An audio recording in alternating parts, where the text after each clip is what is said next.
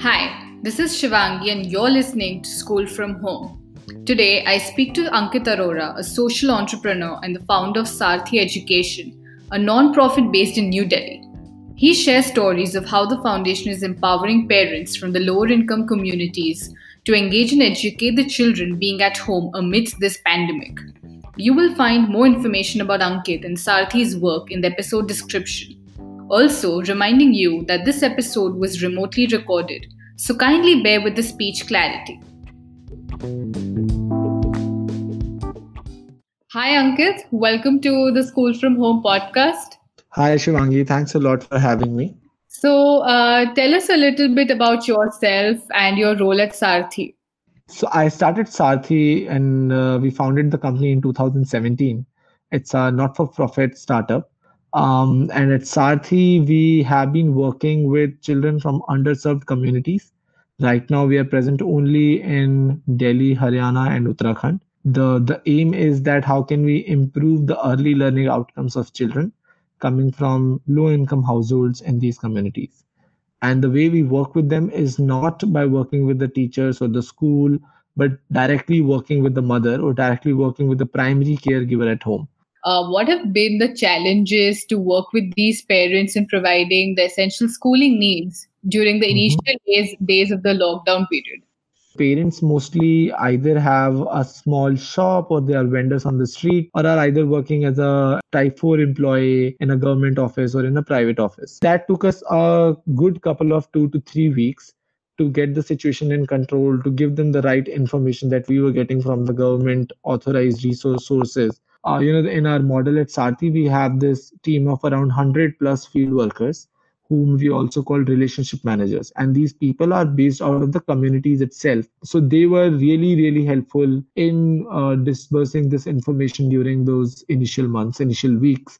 Uh, and I would say, you know, they were the ones who actually resettled that calmness into the communities. What was problematic is that one, a lot of our families don't have a smartphone in the sense that they have a smartphone, but there is only one smartphone per family. That's the only way someone can talk to others and the only way they get other information. So blocking that smartphone for four to five hours is not possible. And that's where I think we had stepped in uh, and we were looking at kind of solutions which would suit the needs the best and adhere to the constraints that our families were facing in terms of smartphone availability and the bandwidth availability in the family. So, you know, along with that, I feel it's also very relevant and important to highlight the fact that most of the parents now have become educators of some kind, you know, post lockdown with the schools coming home. So, right. in what ways is the organization building that necessary capacity and capability within them to, you know, provide their uh, children with their education in an enriching manner? The only problem that we saw was the lack of awareness and the lack of confidence. The second is most of these women are, you know, 18 to 20 years old when they get married and then they move to a new urban setting.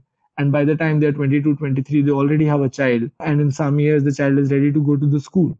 So the life changes completely dramatically and add to that that patriarchy pressure, which creates a lot of underconfidence for the woman which makes her you know, outsource the complete service of education out to the school, out to the tuition teacher, and just do what she's saying. And uh, so, even in our programs, when we now work with the mothers, our entire focus is to build that awareness and build that confidence that yes you can do this and in such cases what you see is there is a lack of good quality uh, learning stimulating resources available. So that's one thing which you have to provide externally that, okay, I will give you the resources and I'll give you the confidence to use these resources and you're smart enough to do the rest of the job. It's also wonderful to learn about the fact that, you know, it's the mindset that needs the treatment. How are you guys uh, reaching out to them and providing those essential schooling needs? We realized that one we could not send material to the parents at their home. The second was so like also the relationship managers which i just spoke about the community based managers even they could not visit the mother at home. So what we started doing was we broke down our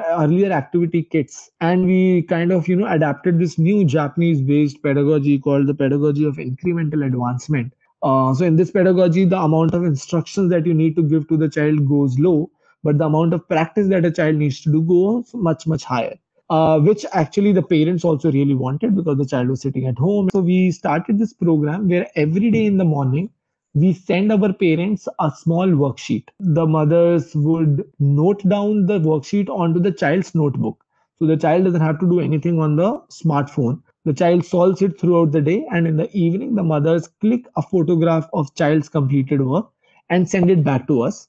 Uh, at our end, the relationship managers who are still working with us quickly check the student work and give feedback to the parents. So what started happening is as the lockdown started to lift up and uh, the father started to go out for work, we started getting requests for not sending the worksheet at 9:30 a.m. but sending it at 7:30 a.m. And we were surprised, you know, why should we send, you know, a worksheet every like that early in the morning? Uh, and the reason was that they wanted to go for work and they wanted to note down the worksheet in the child's notebook before they left. Otherwise, they come back late in the evening and the child has nothing to do throughout the day. So we started sending the worksheet at 7:30 a.m. in the morning. And then the fathers and the mothers started getting more involved. Now they know the daily score of the child. They don't have to wait for a weekly visit or a monthly or a quarterly assessment by me. So what we are seeing is that parents are getting more aware about those skill-based needs of the children and are asking for the right things from us. And this is quite heartening because until now we had been fighting for parents to ask for the right thing. Uh, and I think now even parents have started to realize, okay, you know, it's okay. If one day my child is scoring less he can definitely improve the next day. And that helps the children also get this value of you know if it's okay if i make a mistake i can always uh, redo it the next day if i put in more effort. So i think these are some of the side uh, things that we thought will happen but these are actually more important than the learning skills that they take from mathematics or language you know what fascinates me the most is the fact that living in a society where technology is a privilege to most a yeah. simple pencil and a paper is doing such wonders so yeah. uh, you know talking more about uh, children here with building the holistic childhood experiences that you know Sarthi has been uh, engaging uh, in i would also like to stress on their mental well-being so, what are the challenges faced in supporting the mental health needs of these vulnerable communities?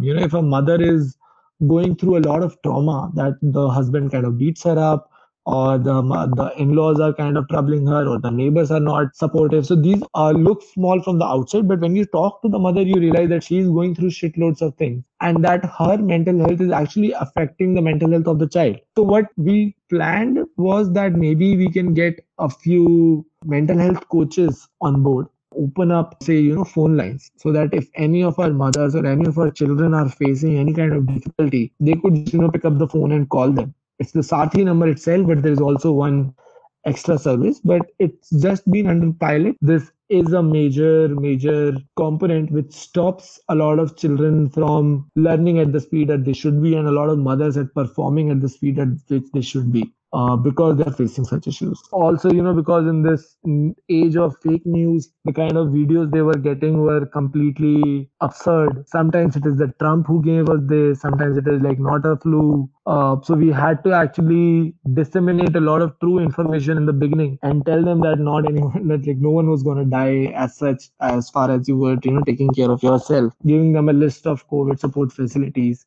also just telling them, you know, like simple things that they could do at home. We actually partnered with a few schools in Hyderabad and told them that, you know, they can take our program for free. We can train their teachers to uh, be our relationship managers and they can send the worksheets, check it in the evening, and they can kind of charge, say, 50% or 25% of the fees to the students. Right. I think you made a very noteworthy point here that it's also about educating these parents about what services are fraudulent or, you know, like a waste of money or, you know, these things are also a yeah, important yeah. part about, you know, educating them. Yeah. So, you know, talking more mm. about mental health, I would also love to learn from you, you know, being a social leader, how do you ensure your mental well being in this process?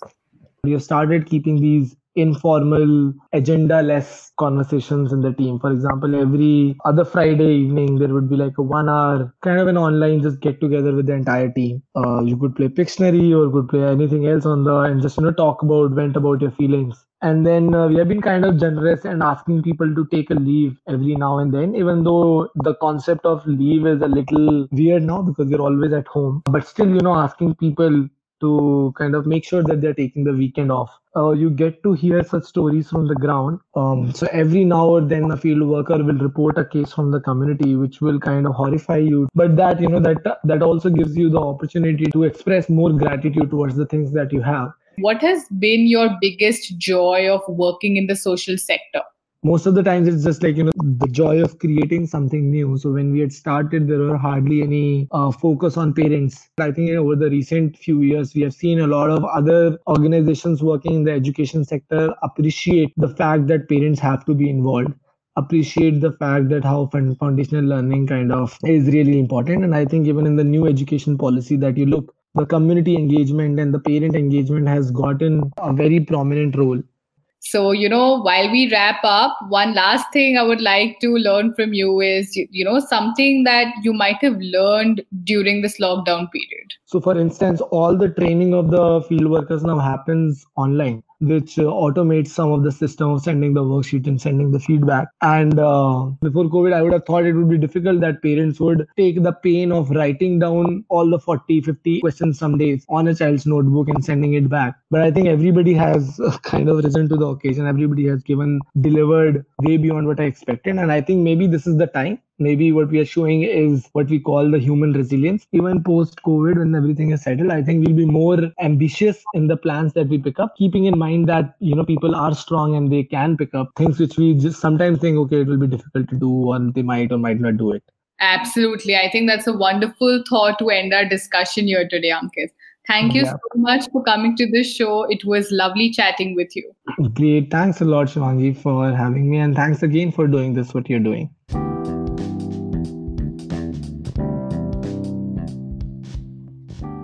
So, this brings us to the end of our episode today. Stay tuned in and see you next week.